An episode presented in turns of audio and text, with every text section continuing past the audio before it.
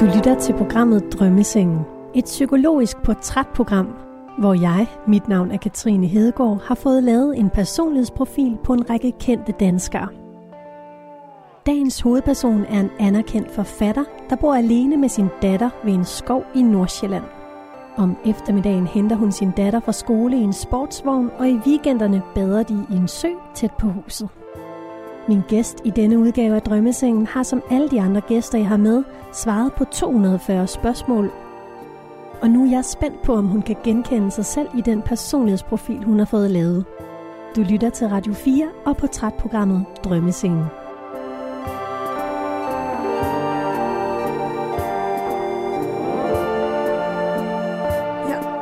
Og de er flotte. Den kan jeg sagtens se. Kom, Kirsten. Det er katten, der hedder Kirsten. Ej, hvor er der hyggeligt her. Ja, nu kommer du helt ind ad bagvejen.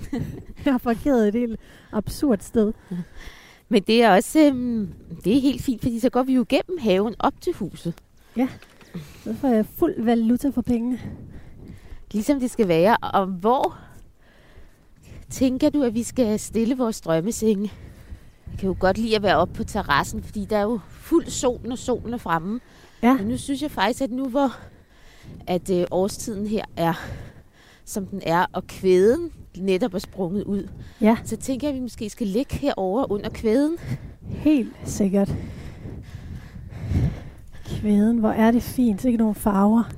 Den er nemlig så smuk, den der lyserøde øh, farve der. Ja. Sådan hvid og lyserød.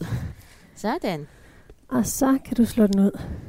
Ah, de er store og gode. Ja. Men du har prøvet det før, Katrine, kan man se. Er det her så foran faktisk? Ja, det er sædet. Det er sædet.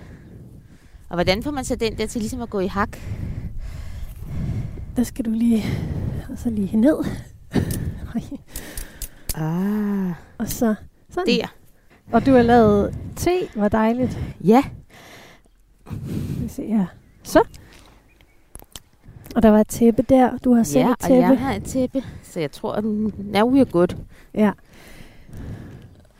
Ah, Der er ingen måde, elegant måde at komme ned i sådan en seng på det er der godt nok ikke. jeg synes, at du klarede det godt.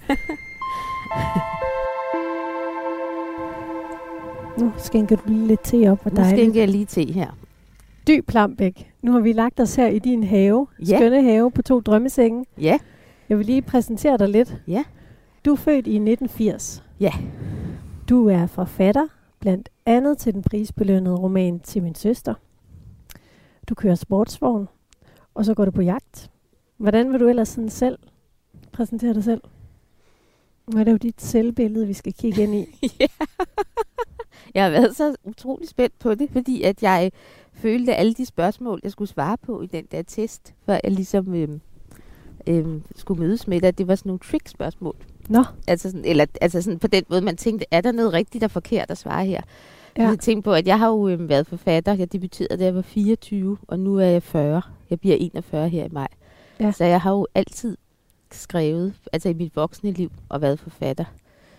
Øh, Udover så har jeg haft sådan nogle jobs selvfølgelig, som øh, lærer, vikar og øh, pædagogmedhjælper og sådan nogle ting. Men jeg har jo aldrig rigtig været til sådan en virkelig vigtig jobsamtale. Eller sådan noget. Så jeg følte ligesom, at jeg var på sådan en underlig måde øh, til en jobsamtale med den der test, jeg skulle tage, før, at, øh, før at vi skulle mødes. Og det var, det var ret sjovt at prøve at sætte sig selv ind i det selvbillede.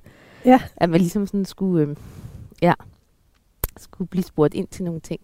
Jamen, hvordan vil jeg ellers præsentere mig selv? Jeg tror, jeg er sådan lige dele kultur- og naturmenneske.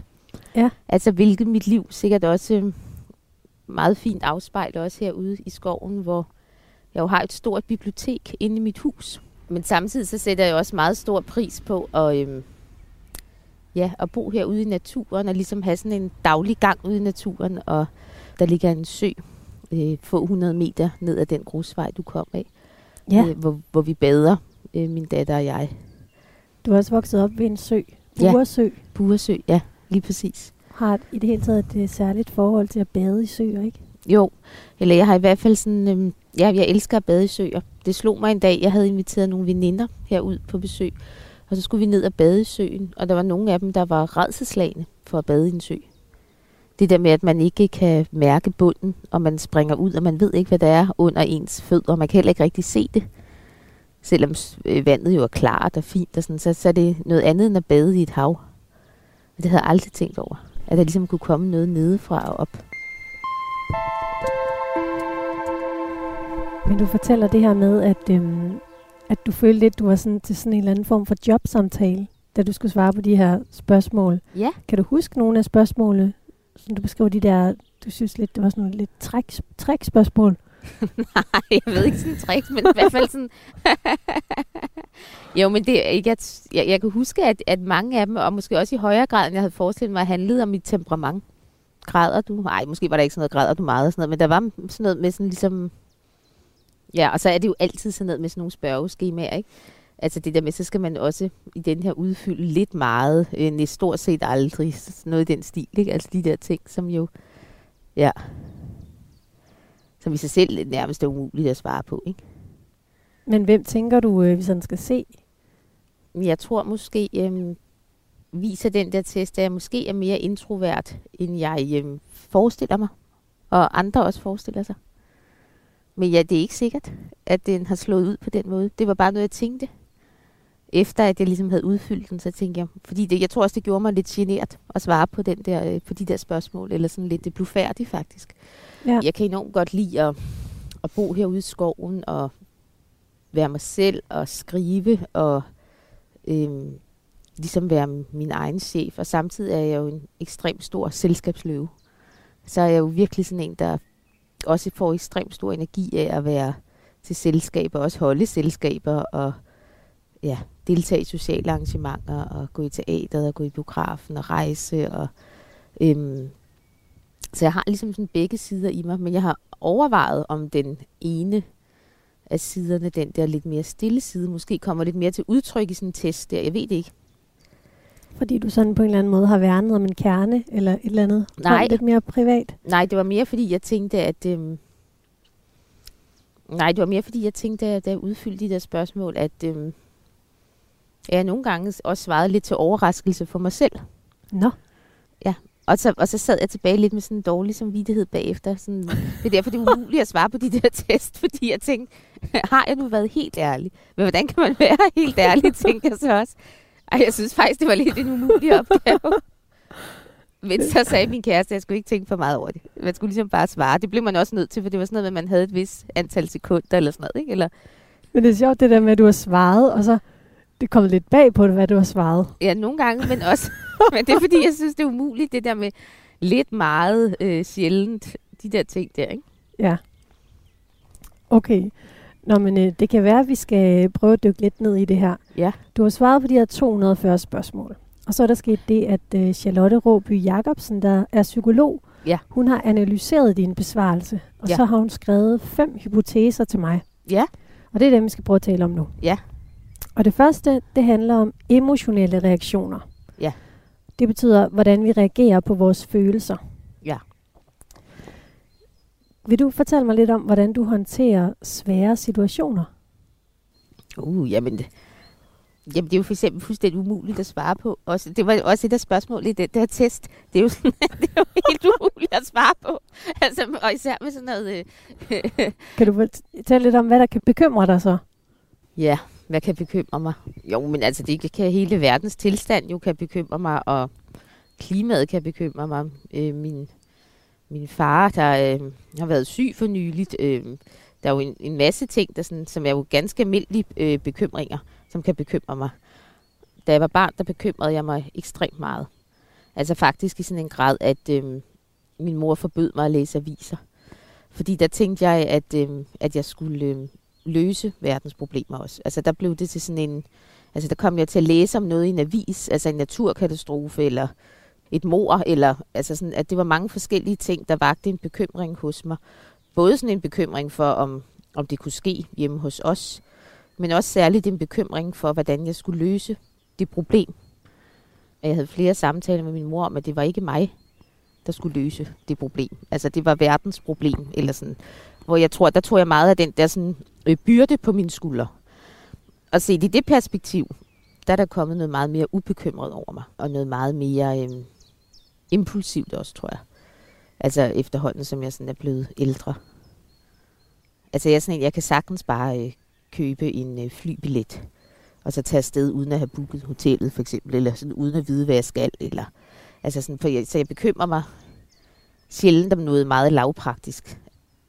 For eksempel kan jeg også huske, der var på et tidspunkt i mit forfatterskab, faktisk ret tidligt, hvor jeg havde været forfatter en 5-6 år, og der bekymrer man sig jo altid som kunstner om penge, hvilket er en fuldstændig reel bekymring, fordi at, at det er så svært at leve af sin kunst, og man ved aldrig, hvad man tjener om tre måneder. Og der kan jeg fx huske, at jeg på et tidspunkt som 27-årig måske, eller 28-årig, besluttede mig for, at nu ville jeg ikke bekymre mig mere om det. Så det var sådan en helt øh, fast beslutning, jeg tog omkring det. Og så har jeg faktisk ikke bekymret mig om det siden. Og det er jo gået så far.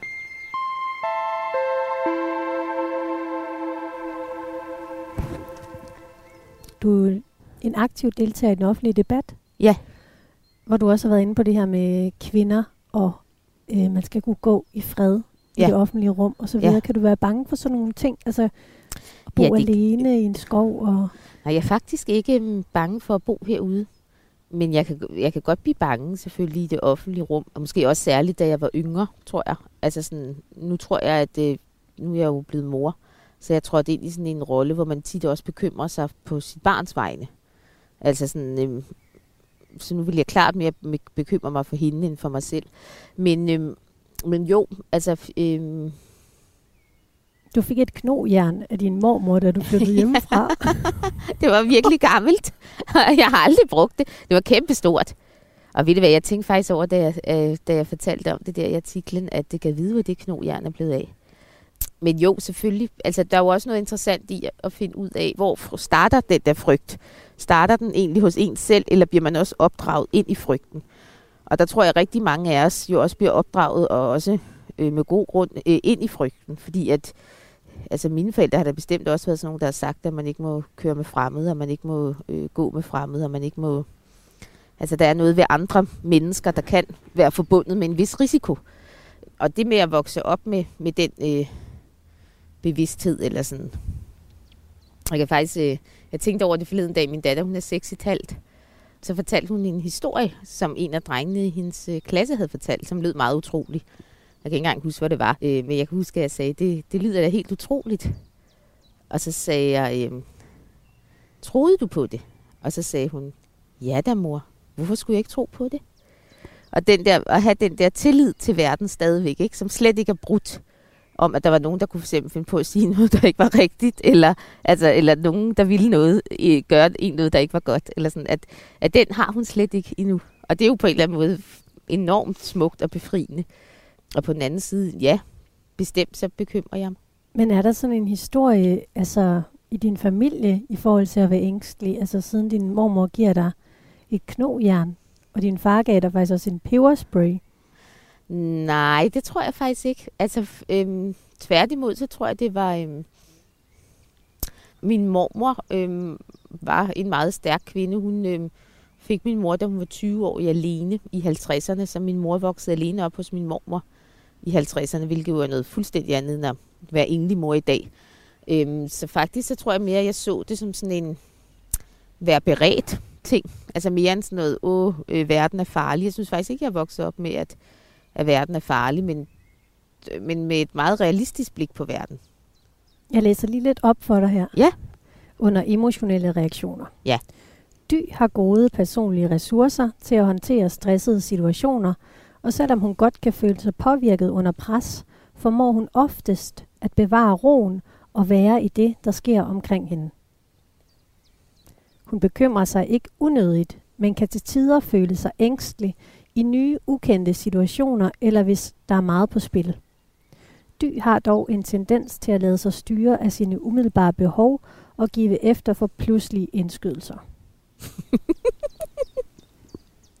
kan du genkende det? Det er det virkelig morsomt. Høre sådan sig selv beskrevet udefra. Ja. Ja, ja, det synes jeg. Jeg synes faktisk, jeg kan genkende det hele. Jeg tror, hvis der altså de der ting, der sådan kan gøre mig ængstelig, så tror jeg, det er mere noget på, på et personligt plan. Jeg tror fagligt, at, at, at det er svært sådan at, at, at gøre mig rigtig ængstelig. Men og så er det rigtigt det der med de der impulser øh, og de der umiddelbare behov, som sådan kan styre mig. dog så synes jeg, at jeg... Øh, for eksempel, da jeg skulle købe min MG, du sagde det er introduktion, at jeg har en gammel sportsvogn. Det er en MGB. Når du har lige købt en ny. Ja, fra 1969. Og, øhm, men for eksempel, så havde jeg let i to år efter en. Men det er så rigtigt, at da jeg så så den her tænkt, der er den, så købte jeg den på en eftermiddag. Ja. Altså sådan sagde jeg til dem, med det samme, det vil jeg gerne have. Ja. Øhm, men det er også fordi, at øhm, jeg synes, at man skal slå til, når chancen ligesom byder sig. Det var faktisk det samme huset, vi sidder her foran. Der havde jeg også let længe efter et hus. Kigget ned i Sorø, kigget heroppe i Nordsjælland, hvor jeg endte, kigget sådan lidt forskellige steder. Og så en dag kom jeg faktisk gående af den vej, du kom kørende af, Katrina, den der lille grusvej. Ja. Og øhm, jeg havde sådan kørt igennem Kirkelte før, og så tænkte jeg, det var et smukt sted. Og jeg havde holdt øje med, at der er noget til salg herude, og så kom jeg gående dernede den der grusvej med en god bekendt, jeg har, der bor længere nede i Kirkelte, Mm. som hedder Sara. Og så så jeg det her hus, og så tænkte jeg, der er det. Og så gik jeg hjem med det samme, og dagen efter, så lagde jeg et brev i deres postkasse til de tidligere ejere og spurgte dem, at hvis de nogensinde ville sælge deres hus, så må de ringe til mig. Ja. Øh, der gik ikke mere end et par dage, så ringede øh, de tidligere ejere. Nå. Så jeg kan huske, at, øh, at han sagde sådan til mig, at det her det må være kosmos, fordi at øh, vi har faktisk lige siddet og snakket om, at vi skal ringe til en ejendomsmælder Ej. og sætte huset til salg. Ikke? De, de, var, øh, de havde boet her i næsten 40 år, og havde ligesom haft deres børn, der var vokset op og sådan nogle ting, og skulle noget andet nu, ikke? Men ja, så, så ja, det er rigtigt, det der med det impulsive. Det er heller ikke altid helt godt. Det der med at være ængstelig i nye, ukendte situationer, eller hvis der er meget på spil, hvad, Ja. kan, hvad, hvad kan være altså en situation, hvor der er meget på spil for dig? Jamen, for eksempel synes jeg altid, det har været lidt anstrengende at skulle have en kæreste, for eksempel. Altså den der, øh, den der position, hvor man sådan skal lære et nyt menneske at kende, sådan, øh, der skal helt tæt på. Der er jo nogen, der elsker sådan noget, ikke? Altså, der sådan elsker at være forelsket, og elsker det der. Øh, jeg synes også, det er meget dejligt at være forelsket, det er slet ikke det. Jeg synes også, det er en lille smule anstrengende. Det der med sådan... Eller det er jo også bare hårdt. Det der med sådan at, øh, at lære et andet menneske at kende, for eksempel, ikke? Jeg ved ikke rigtigt, om det kan gøre mig ængstelig, men det kan måske mere gøre mig sådan en lille smule blufærdig, tror jeg. Ja. Lidt ligesom når du skal svare på, på sådan mange spørgsmål her. Om mig selv. ja. Det er jo fordi, som forfatter er man jo tit, eller det skal jeg jo ikke sige som forfatter, fordi der er jo også nogen, der skriver sådan, men jeg er tit optaget af nogle andre. Altså mine fortællinger handler jo tit om nogle andre, Mm. øh, som selvfølgelig kommer inden fra mig og ud, men øh, som alligevel, øh, jeg har jo også arbejdet, skrevet en del journalistik, og der er ligesom noget med, med journalister ligesom dig, du er også god til at spørge. Og jeg kan mærke, at ligesom også altid selskaber øh, til runde fødselsdage sådan noget, bliver placeret ved siden af nogen. Særligt strategisk, fordi jeg sådan er god til at spørge ind til folk. Altså sådan ligesom kan få en samtale i gang. Men jeg tror, det er rigtigt, at når jeg så skal fortælle meget om mig selv, så nogle gange så er jeg sådan lidt i tvivl om, hvad jeg skal sige. Det går meget godt indtil videre. Men der står, du siger også det der med, at i takt med, at du er blevet ældre, så er du begyndt at sådan blive mere, øh, altså miste lidt kontrollen, eller det kan du godt lide at komme lidt ud på dybt vand. Det du har svaret i profilen, Ja. har kontrol over sig selv uenig. det har du simpelthen ikke. Det ikke. uenig. Har kontrol over selv uenig. Ej, det lyder ikke så godt, var. så lyder det, som om jeg bare sådan helt øh, vælter rundt i verden. Ej, nogen form for- kontrol har jeg jo. Ej, jeg tror måske, at øhm, der er jo altså også noget med, at det der med, at, at vi mennesker vil jo meget gerne leve som om, at vi er i kontrol. Altså kontrol med vores liv og kontrol med vores tilværelse og kontrol med vores relationer. Men når- det kommer til det, så er vi jo ikke i kontrol. Øhm, det er jo også noget, den her øh, pandemi jo også ligesom har vist os, ikke? Altså, hvor, hvor lidt i kontrol vi faktisk er, at vi har skulle leve i over et år nu med, at vores verden er blevet forandret nærmest på ugenlig basis, ikke? Mm. Øhm, og, og hvor lidt der faktisk er til for at slå fuldstændig civilisationen ud af spillet, ikke? Og alle de regler, vi ligesom havde vedtaget for, hvordan man er et menneske i vores samfund, ikke? Nu skal vi være det på en helt anden måde. Øhm, så jeg tror måske også, når jeg har skrevet kontrol over mig selv uenig, så håber jeg også, at jeg har tænkt lidt ind i sådan et større eksistentielt perspektiv om, at, øh, at vi mennesker jo i bund og grund ikke er i kontrol i tilværelsen. Fordi jeg synes nu, at jeg, altså, jeg har jo både været til middag hos dronningen og alt muligt. Det gik da godt. Altså, jeg kan jo godt sådan finde ud af at opføre mig, finde ud af at opføre mig ordentligt og sådan noget. ja. Men også til det der, fortryder at have handlet impulsivt enig. Ja. Altså, hvornår kan du blive overvældet af sådan et behov, du bare bliver nødt til at give efter for? Altså, det er lidt både i de store og i de små ting. Det er også derfor, jeg har jo for eksempel aldrig været på slankekur. Øh, fordi at jeg kan simpelthen ikke rigtig øh, finde ud af at leve efter sådan nogle principper om, at der for eksempel er noget, man ikke må, hvad de fleste slankekur jo går ud på. Nej, det er ikke rigtigt. Måske som teenager var på slankekur, men det er virkelig mit voksne liv. Altså virkelig gået dårligt, når jeg har forsøgt. Og jeg tænker, at det også har noget med, fordi så sidder man lige der sammen med nogle veninder i solen, og man ved godt, at øh, for den her kur, der må man ikke drikke hvidvin og sådan noget. Men så sidder man der, og solen skinner, og man hygger sig, og ja, så er jeg altså ikke typen, der siger øh, nej til et glas hvidvin. Nej. Men så kan jeg jo godt fortryde det bagefter, ikke? fordi nu havde jeg jo aftalt med mig selv. Det er et rigtig dårligt eksempel måske, ikke? men det er bare for at sige en lille ting. Ja. Altså sådan, at øh, ja, så kan jeg jo godt fortryde det bagefter. Så nu havde jeg jo aftalt med mig selv, at jeg skulle et eller andet. Ikke? Eller der er også rigtig mange, der sådan noget, så laver de sådan noget hvid januar, eller et eller andet, ikke? eller hvad det hedder. Ja. Øhm, altså, men nu har jeg efterhånden bare givet op på det. Og tænkt, det kommer ikke til at ske.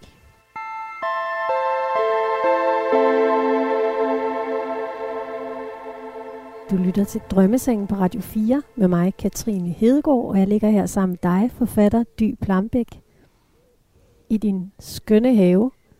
Og solen, den skinner faktisk lidt nu. Ja, det er blevet så dejligt vejr. Nu er vi kommet til det punkt, der hedder ekstroversion. Ja. Og det handler om den mængde energi, vi retter ud ad mod ja. vores omgivelser. Trives du godt blandt mange mennesker? Øhm, at, hvad siger psykologen om det? Eller vil du gerne have mig til at svare på det først? Ja. du svarer, jeg læser bagefter. Se, det er sådan nogle trickspørgsmål. Nej. Nej, men øhm, jamen både og vil vi svare være. Altså sådan, jeg vil, ja, jeg vil sige helt sikkert sige ja. Altså, at det gør jeg. At jeg trives godt blandt mange mennesker. Men jeg trives også virkelig godt med at være alene. Så jeg, jeg tror, jeg trives godt med mange mennesker, hvis jeg også indimellem kan få lov at være alene. Hvornår får du nok af sociale sammenhænge? For eksempel er jeg ikke så god til at være social, hvis jeg skal arbejde. Altså, eller jo, jeg, altså, hvis jeg, jeg underviser jo for eksempel også på højskoler og sådan noget. Det synes jeg er enormt dejligt, og der er en masse mennesker, så underviser. Men hvis jeg for eksempel er i gang med at skrive en roman, og særligt øh, er meget optaget af den proces og sådan noget, så, så foretrækker jeg faktisk at, at være alene hjemme.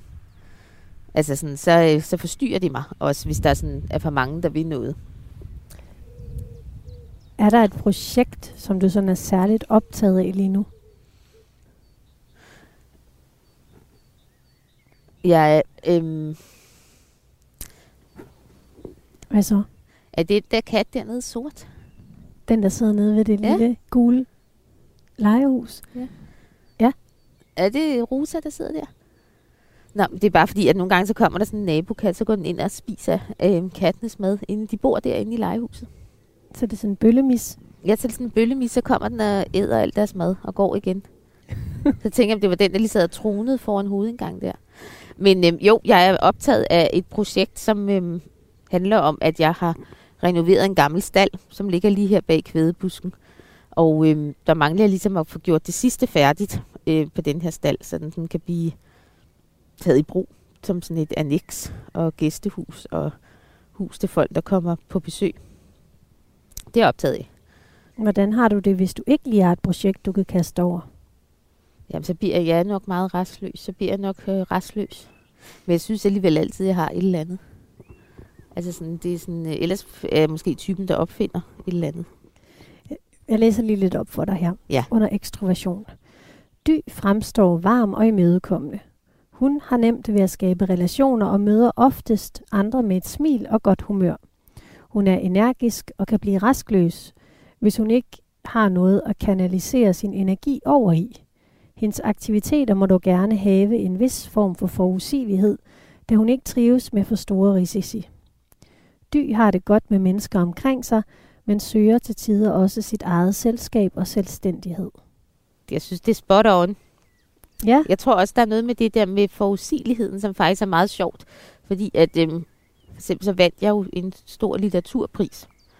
Og så tænker jeg lidt, ja, politikens øh, litteraturpris, der vandt jeg faktisk 200.000 kroner skattefrit, så det var jo ret mange penge. Ja, Og så var der for eksempel nogle af mine venner, der foreslog mig, at jeg skulle investere de der penge. Ja. Altså sådan i nogle aktier. Og apropos det der med risici, ikke? Altså sådan noget, det er slet ikke mig. Jeg har slet ikke investeret i noget. Jeg, og det er jo sådan helt åndssvagt ikke at gøre det. så du hellere bruge alle pengene spontant på en sportsvogn. Nej, så, så, øh, så brugte jeg dem jo på at sætte dem ind på en konto, og nu har jeg jo så sådan nogle penge, som jeg kan sidde og skrive for og sådan noget. Det er jo frihed for mig. Men det var bare sjovt, fordi det der med, at øh, det får noget til at afle noget videre, altså sådan, nu har jeg jo overhovedet heller ikke forstand på penge, men, men der, der kunne jeg godt mærke, at det der med, at jeg kunne tabe de der penge igen, når jeg lige havde vundet dem. Jeg kan også huske, at det, på et tidspunkt var jeg med en af mine venner på casino, øh, og allerede da jeg havde tabt 500 kroner, så synes jeg, det var kedeligt. Altså, fordi jeg sad og tænkte på, hvad kunne jeg ikke have fået for de der 500 kroner? Ja. Ligesom jeg aldrig har spillet lotto. Så med det trives du ikke med store risici, men du har alligevel jo været i Afghanistan med Ja. kamptropperne i tre uger. Jamen, det er sådan lidt en anden form for risici, ikke? Det er også derfor, jeg siger, med den der forudsigelighed, tror jeg, det er rigtigt i forhold til sådan nogle lidt praktiske ting. Altså sådan, at... Øh, men det er jo heller ikke helt rigtigt, vel? Fordi jeg lever jo også et liv, hvor man aldrig ved, hvordan det går om et år. Mm. Så måske er det alligevel ikke helt rigtigt. Jeg kender i hvert fald mange, der ikke vil ture. Altså, der, der kun trives med at få en lønseddel hver måned, ikke? Og feriepenge og barselsdagpenge og sådan nogle forskellige ting, ikke? Altså, der er jeg jo slet ikke. Det er jo en del af min tilværelse, at det ikke findes, den slags. Altså lønsedler og feriepenge og omsorgsdage og sygepenge og, og hvad man ellers... Jeg ved ikke engang, hvad det hedder, alt det der, man får, hvis man sådan er ansat. Men hvad, altså, hvad er risikabelt i dine øjne? Ej, jeg synes da også, det var lidt risikabelt at tage til Afghanistan. Det må jeg da indrømme, det synes jeg. Prøv at fortælle om det. Hvornår tog du dertil? Jamen, der, det, det gjorde jeg i 2012, fordi at jeg øh, gerne ville finde ud af, om jeg måske kunne samle noget stof sammen til at skrive en roman, og det var den roman, der i 14 blev til Michael. Jeg tror for mig, der handler det meget om, at jeg øh, mest er ængstelig på forhånd. Øhm, og, og det var jeg også med Afghanistan. Der, der kunne jeg sådan godt ligge og hisse mig selv op øh, nætterne, før jeg skulle afsted. Om hvor farligt det blev, og hvis jeg nu kom hjem uden ben, og jeg ved ikke hvad, ikke? Men da jeg så først ligesom var landet nede i Afghanistan, og, og jeg var jo embeddet med det danske forsvar, øh, hvilket betyder, at man ligesom får lov til at følge de danske kamptropper. Og da jeg først ligesom var landet i den der militærlejr, Lamar Price og Camp Bastion dernede, der øhm, så forsvinder den der uro for mig. Jeg tror, jeg er meget omstillingsparat egentlig, hvis jeg skal være det. Altså sådan, og, og meget hurtigt forsvandt den der ængstelighed, og jeg ligesom fulgte med i den hverdag, der altså ligesom var. Så sov man på sådan en, det minder faktisk lidt om de her drømmesenge, Katrine, sådan en fældseng. Nå, Den er bare grøn, og sådan øh, ikke meget mere stabil eller tyk. Så sover man på sådan en inde i et telt, og så står man op, og så går man i bad med sådan en underlig pose, man har hængende, og spiser man i et eller andet madtelt sammen med en masse andre soldater. Ja. men var du ude sådan med dem, når de skød og sådan noget?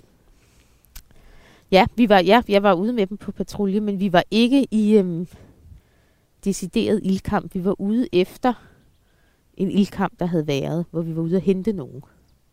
Der var døde. Nej. Nej, gud skal lov. Nej. Men der var, der var flere, der blev såret, mens jeg var der. Mm. Øhm, og der var også en, en ung soldat, der blev hårdt såret, der fik en kugle sådan heroppe i panden.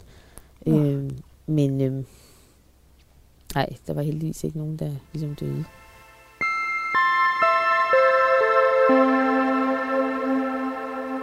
Ligger du okay? Jeg sidder simpelthen så fint, ja. Det er godt. vi er nået til det punkt, der hedder åbenhed. Ja. Det handler om, hvor åbne vi er over for nye oplevelser af forskellige slags, og vores indstilling til forandringer. Ja. Kan du prøve at fortælle mig lidt mere om, hvor du får din inspiration fra? Jamen, det får jeg meget ved at betragte verden. Altså ved ligesom at, øhm, ja, at se på verden og være til stede i verden. Og derfor synes jeg faktisk også, det har været på en eller anden måde svært at være forfatter under, øh, under pandemien, fordi at, øh, at man har været så lidt ude i verden. Det holder utrolig meget af at rejse, og også selvom det bare er at tage øh, en weekend til Sønderjylland, eller fire dage til Paris, eller øh, det kan også være længere rejser, men også sådan de helt korte små rejser. Øhm, og den der dynamiske øh, proces, der ligesom er i det, og den der vekselvirkning mellem at være her i skoven, have nogle meget stille dage, der ligesom er øhm, øh, øh aflevere min datter i skole, hente hende igen, og så den der dynamik ved at rejse ud og opleve verden. Øhm, så jeg får meget inspiration af sådan at være til stede i verden, ja. Se på verden, lyt til, hvad folk taler om i toget, øh, se på mennesker. Jeg elsker at sidde og se på mennesker. Det var også noget, min mormor elskede. Det der med at sidde på sådan en tog, et eller andet fremmed sted, og bare kigge på mennesker. Se, hvordan de går. Hvordan mm. de snører deres snørebånd. Hvordan de bestiller kaffe. Hvordan de taler til hinanden. Den slags. Du er sådan en menneskebader. Er det ikke det, det hedder? Hedder det det? Det, kan. Jamen, det er det måske. Kirkegård kaldte det. Ja. Han skulle lige ud og menneskebade lidt. Ja, det er rigtigt. Så får man lige sådan en lille menneskebad. Hvordan vil du beskrive din egen fantasi? Jamen, den er nok meget livlig. Som barn var den ekstremt livlig. Der er også noget øh, vidunderligt ved den der børnefantasi, ikke? At alt kan være alt muligt, ikke? Altså, en gren kan være tusind ting. Både en dukke og et våben, og... Oh, jeg har nok en livlig fantasi. Hvad opfatter du som smukt? Hmm, jamen, jeg tror, jeg opfatter noget som smukt, som er levet. Altså sådan, hvor man fornemmer noget liv i det. Det er måske også derfor, jeg opfatter naturen som smuk. Altså, den er, den er meget levet, ikke? Altså, sådan, den, den har ligesom sådan en dyne, også en dynamik i sig, eller sådan en, nogle processer i sig, der gør, at man oplever, at den lever og afblomstrer og afblomstrer, og ligesom, ja, er, er her. Og det samme med mennesker. Der kan, jeg holder meget af mennesker, hvor man kan se, at de har levet. Altså både på deres krop, men også i deres sind. Og det betyder jo ikke, at jeg ikke også holder af børn, fordi børn er jo også fulde af liv. Altså sådan, man kan jo godt sådan indholde liv, selvom man kun er et barn. Så det er ikke, fordi man nødvendigvis behøver at være gammel for sådan at have levet. Men at dem, der sådan ligesom, jeg er til stede i livet, det tror jeg opfatter som smukt. Hvordan kan man øh, se på et menneskes sind, at det har levet? Ja, det, det er et godt spørgsmål. Det er sådan en form for fornemmelse, ikke? Altså sådan en, øh, sådan en livskraft, der sådan ligesom blomstre i folk, ikke? Altså uden at det nødvendigvis behøver at være sådan noget med nogle store armbevægelser, eller sådan, det behøver det slet ikke, men, men mere nogen, der sådan er til stede i livet, det synes jeg godt, man kan mærke, om folk er en fornemmelse af, at, at de sådan er i samspil med det, der sådan ligesom sker omkring dem.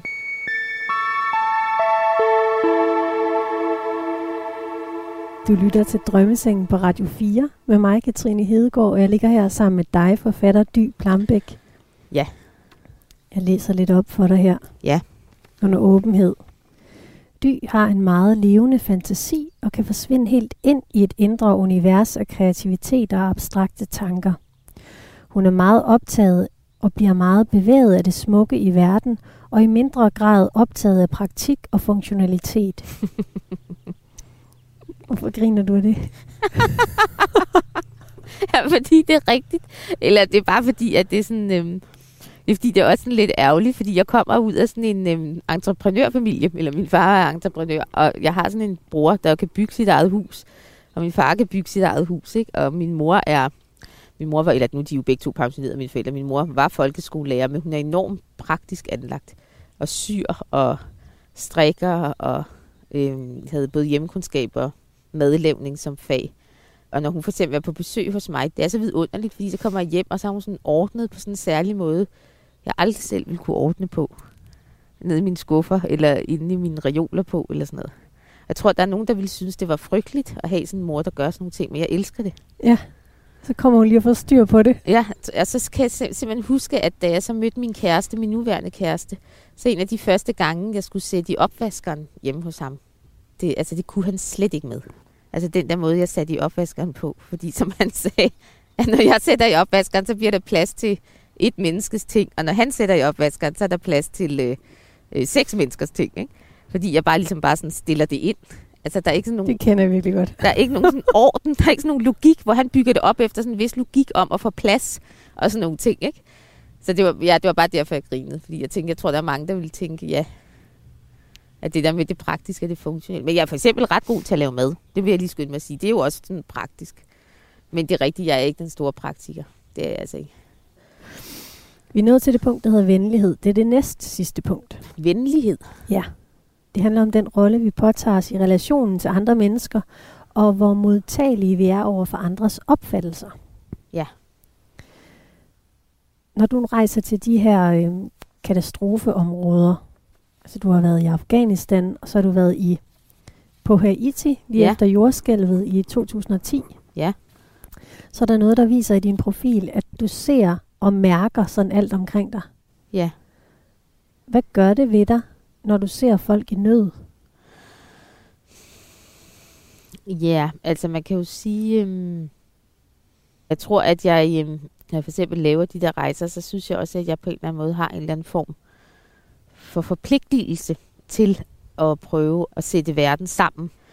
Det er næsten sådan, jeg bedst kan, jeg har også øh, været i nogle af de flygtningelejre, der ligger i Serbien og Grækenland, øh, for Red Barnet for eksempel. Og jeg tror, at det handler meget om, at øh, man kan også blive sådan meget hurtigt lukket heroppe i Norden og gå rundt her i vores varme, svitter sig og øh, have det så godt og Mm. øh, leve i sådan et velfærdssamfund. Og så ved vi godt, at nogle gange kommer nogen udefra og skal være hos os, asylansøgere og indvandrere og flygtninge og sådan noget. Og så på et tidspunkt vil vi gerne have, at de tager hjem igen, apropos hele snakken nu om at sende de syriske flygtninge tilbage. Men jeg tror, det har været vigtigt for mig, at øhm, altså faktisk lige fra jeg var øhm, øh, meget ung, jeg tænkte jo, at jeg efter gymnasiet, det var jo sådan lidt et tilfælde, at jeg blev forfatter.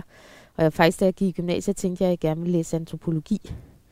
Øh, så der har hele tiden for mig været sådan en stor øh, splittelse i mig faktisk omkring det her med, at jeg skulle have et eller andet, hvor jeg gjorde noget for verden.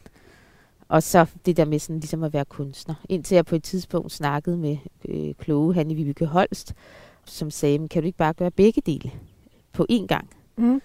I stedet for ligesom at tænke det som en splittelse, at du skal vælge mellem de to liv, kan du ikke så forene de to liv? Så jeg tror, at det der med ligesom at have taget ud og rapporteret fra de her brandpunkter, fordi jeg jo kan gøre det gennem sproget, det er jo ligesom min måde at, at prøve at skabe fokus på noget. Det har været en måde at prøve at samle verden på, altså tage noget af verden med tilbage til Danmark og vise danskerne noget, som de måske ellers ikke vil se, og måske heller ikke rigtig har lyst til at se. Og men det var ikke helt at svare på de spørgsmål, fordi det, du spurgte mig om, det var, hvad gør det så ved mig, når jeg ser mennesker i nød? Mm. Jamen ja. Ja, jeg tror, jeg er sådan en meget handlekraftig person på den måde. Altså, jeg, er sådan, øhm, jeg øhm, bliver selvfølgelig ramt af en afmægtighed, det tror jeg alle gør, af at se den form for lidelse. Altså se folk, der har mistet alt, og nu bor under en præsending nede i Port-au-Prince i en lille lejr, hvor de øh, ikke rigtig har noget med. Øhm, men jeg tror også, at jeg øh, har den bevidsthed om, at man kun kan hjælpe dem og gøre noget for dem. Eller det er jo i hvert fald min måde at prøve at gøre det på ved at, at fortælle om det. Altså ved at fortælle deres historier. Ved at give dem en stemme i verden. Fordi det tror jeg faktisk er noget af det vigtigste øh, for os mennesker. Det er den fornemmelse af, at man har en stemme i verden, og man har noget at skulle have sagt. At man ikke er blevet gjort tavs. Så det er jo ikke fordi, jeg tænker, at jeg gør sådan et eller andet stykke frelsende arbejde. Men øhm, overhovedet ikke. Men jeg tror, at det, det for mig alligevel gør en forskel, at jeg sådan ligesom prøver at give ordet til dem, og hvad vil de fortælle om deres tilværelse.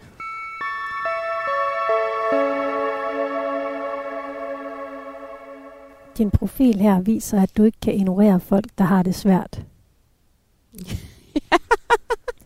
Ej, det er rigtigt. Min ja. mor siger jo, at jeg har sådan en tossemagnet. En tosmagnet. ja, det siger min mor. Fordi at jeg altid, der er altid nogen, øh, der på en eller anden måde er sådan lidt ved siden af. Der sådan, der sådan også, når jeg holder foredrag, så kommer min mor nogle gange, så er hun med rundt, ikke? Og se mig holde foredrag. Der er altid nogen, der sådan stikker lidt ud, som på en eller anden måde altid skal, skal, skal, skal snakke med mig, og skal, altså, ja. Men at folk, der har det svært, kan jo være mange ting. Mm. Og jeg tror, det er rigtigt, altså sådan, at, det, at det kan jeg ikke ignorere, heller ikke hvis, hvis nogen tæt på mig har det svært. Men der er også noget med, at folk generelt, der generelt har det svært i livet, ligesom bliver draget hen imod mig. Jamen, der er så meget, jeg gerne vil tage fat på, men der er altså også noget i din profil, der tyder på, at du kan have lært at være lidt på vagt. Og hvornår er du så det? Og hvad har formet dig i den retning i forhold til andre mennesker? Så du både Ja. har den her enormt store sympati, men også stadigvæk kan være lidt på vagt. Ja. Jamen det kan jeg også godt, det, det kan jeg også godt se. Jeg tror, som jeg sagde tidligere, så tror jeg, jeg kan være mest på vagt over for øh, øh, folk, der gerne vil binde sig til mig. Altså sådan, øh, altså sådan gerne vil indgå i en meget sådan personlig relation. Men øh, det der med at være på vagt, der tror jeg, at jeg sådan... Jeg husker ikke mine forældre som særlig overbeskyttende. Tværtimod, så tror jeg måske, at jeg øh, er opdraget til at have en ret stor selvstændighed. Og øhm, altså apropos, hvad øhm, vi børn ligesom gjorde og lavede i 80'erne i forhold til børn i dag, og man kan jo ikke sammenligne sådan noget. Men der kan jeg jo godt se, at vi jo er vokset op på en helt anden måde. Jeg cyklede for eksempel øh, 5 km til skole gennem skoven, på altså nogle smalle grusveje, for jeg gik i 3. klasse alene. Og øh, når, når man så var færdig med 6., kom man over på en anden skole, hvor man skulle gå i 7., 8. og 9. Der var 10 km, 8 km hen, tror jeg. Men der var sådan en særlig fornemmelse af, at man også selv ligesom skulle finde ud af at være i verden. For eksempel kan, det, altså kan jeg stadig blive overrasket over øhm, folk, der sådan er sammen med deres børn. Jeg kan for eksempel huske, at komme til nogle forskellige selskaber og sådan noget med mine forældre, så rendte vi børn jo bare rundt. Og det gjorde vi også, når vi kom hjem fra skole, så ramte vi jo bare rundt. Altså vores forældre vidste jo ikke, hvad vi lavede. Og der, der er jo sådan en helt anden tilgang til nu, til det der med at være barn. Så jeg tror, at hvis at den der vagtsomhed måske kommer lidt af, at, at prøve at finde ud af at analysere situationen. Ikke? Altså, hvad, hvad kan ske her? Og måske også den der fornemmelse af at stå lidt alene med det. Altså, så det falder tilbage på en, hvis udfaldet ligesom ikke øh, bliver. Du sagde det der med, at du kan blive overrasket, når folk er sammen med deres børn til selskaber. Eller hvad, hvad mener du med det? Nej, men mere, nej, altså mere sådan, at, øhm, at det er den der måde, som, som øh, Altså render efter dem, i Ja. stedet for at lade dem lege selv. lige Ja. ja. præcis, altså den der måde med hele tiden at være sammen med børnene i lejen. Altså det kan, det, det er jeg sikkert, det er jeg også med min egen datter. Øh, men ikke sådan helt i samme grad, som jeg kender nogle andre voksne der. Øh,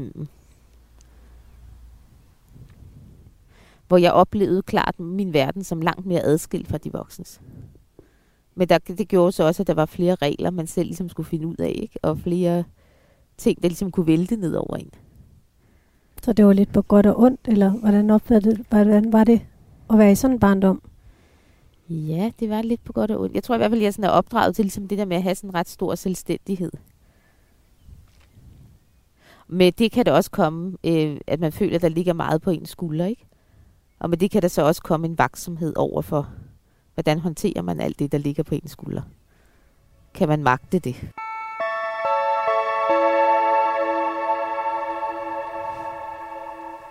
Vi er nået til det sidste punkt nu. Ja. Du skal også hente din datter i øh, Skole? skolen. Hun er startet i skole. Det sidste punkt, vi er nået til, det er samvittighedsfuldhed. det handler om, hvor stærk vores beslutsomhed er, og hvor stort vores drive er i forhold til at nå vores mål. Ja. Nu griner du igen. ja det, er fordi, jeg frygter hvad der kommer. Øh, indtil videre har det da været meget harmløst, har det ikke det? jo, Eller hvad? jo. Er du, er du ambitiøs? Ja, det vil jeg klart sige, det er jeg. Men jeg er også underlig doven. Nej, doven det er jeg ikke. Men jeg er enormt god til også at falde i staver. Sådan vil jeg næsten hellere Det er noget helt andet at være doven. Så jeg er enormt ambitiøs og vil gerne nå et mål, men jeg kan også godt tage nogle sving hen til, til, til det sted. For eksempel har jeg en veninde, der er selvstændig også på en helt anden måde. Hun er designer, og hun er for eksempel sådan en, der sætter sig ned hvert år og laver en plan for, hvad hun gerne vil nå. Altså sådan af faglige mål de næste år og de næste fem år. Ja. Det har jeg for eksempel aldrig gjort. Jeg synes, det er ekstremt inspirerende, at hun gør det. Men sådan noget, altså det, det, det har jeg aldrig gjort. Jeg har aldrig haft sådan en målrettighed på den der måde, om et år vil jeg være der, om fem år vil jeg være der, om ti år vil jeg være der. Men jo, hvis der ligesom er noget, jeg vil have, apropos sportsvognen, jeg køber for en eftermiddag, så, så, så går jeg efter det. Sådan vil jeg, det vil jeg tænke.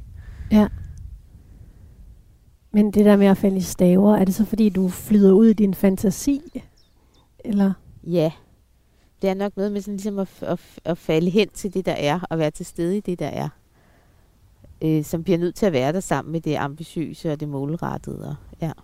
Hvad er vigtigt for dig at lykkes med? At være et menneske. Måske det er også derfor, jeg griner så meget af den der test, eller hver gang du siger noget, fordi det er jo næsten helt umuligt at være et menneske. Ikke? Så det er næsten et projekt, der, sådan, der, der er mislykket på forhånd. Men øh, Prøv lige at fortælle lidt mere om det. Hvad mener du med det? At, at lykkes med at være et menneske? Jo, men det er jo altså på mange måder næsten et umuligt projekt, ikke? Det der med sådan at, øh, at være til stede i verden med alt, hvad man er, samtidig med, at alle andre også er til stede i den. Og, øh, og det ligesom så går op i en højere enhed. Men det er jo også et fantastisk eksperiment, man sådan er involveret i, ikke? Altså at være i live. Ja, at være i live og være til og kende nogle andre mennesker og bo et sted og have nogle børn og nogle ting og gøre noget med sit liv. Jeg tror meget på sådan et liv før døden. Så jeg tror meget, jeg sådan er bevidst om ligesom at gøre nogle ting i det her liv. Så det er vigtigt for dig at lykkes med at være et menneske. Ja, at være til stede i livet, ja. Og, og ligesom få, få brugt livet også. Ja, jeg vil gerne have en fornemmelse af, at når jeg ikke skal være her længere, jeg virkelig har brugt livet til mindste dråbe. Øhm, hvem styrer din skæbne? Tror man overhovedet på skæbnen? Må man ikke stille sig selv det spørgsmål først? Jo, Altså sådan, at det skulle være udlagt en, en retning for en? hvem Ej. styrer dit liv så? Det er et godt spørgsmål, efter jeg har svaret det der uenigt at have kontrol over mig selv. Hvem er styrer egentlig mit liv? Det gør de der to katte, jeg har fået. Ej, men øh, ja, det vil jeg sige, det gør jeg vel selv. Og, og de mennesker, som jeg står i relation til. Altså, fordi de spiller jo også ind på mit liv, og vi spiller ind på hinandens liv. Jeg jo, tror ikke på, at der er nogen mennesker, der er en ø på den måde.